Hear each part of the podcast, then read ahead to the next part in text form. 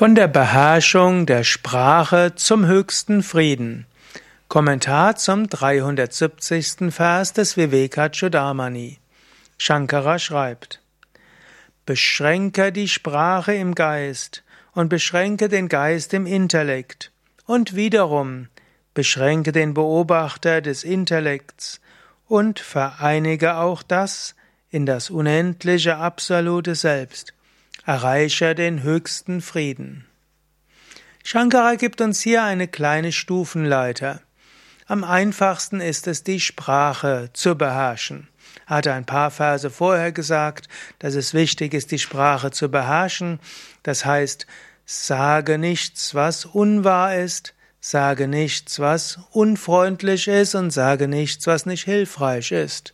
Indem du dir das zur Gewohnheit machst, deine Sprache zu beherrschen und nicht einfach loszusprechen und einfach deinen Emotionen über die Sprache freien Lauf zu lassen, beherrschst du Manas, also deinen Geist. Diesen Geist kannst du weiter beherrschen, eben durch Buddhi. Könnte auch sagen, wenn du die Sprache beherrschst, beherrschst du den Geist. Wenn du den Geist beherrschst, fällt es dir auch leichter, deine Buddhi, deinen Intellekt zu beherrschen.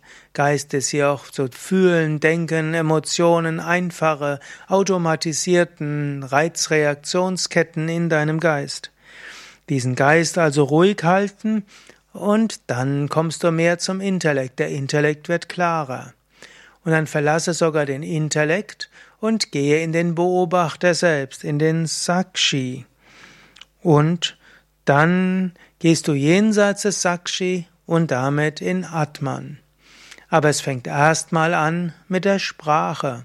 Und so möchte ich dich heute nochmals motivieren. Beobachte, wie sprichst du?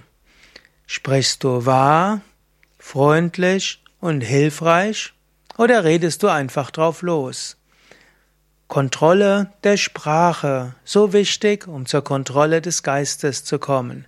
Daher heute nochmal einen Tag, überprüfe, ist das, was du sagst, wahr, ist das, was du sagst, freundlich und ist das, was du sagst, hilfreich.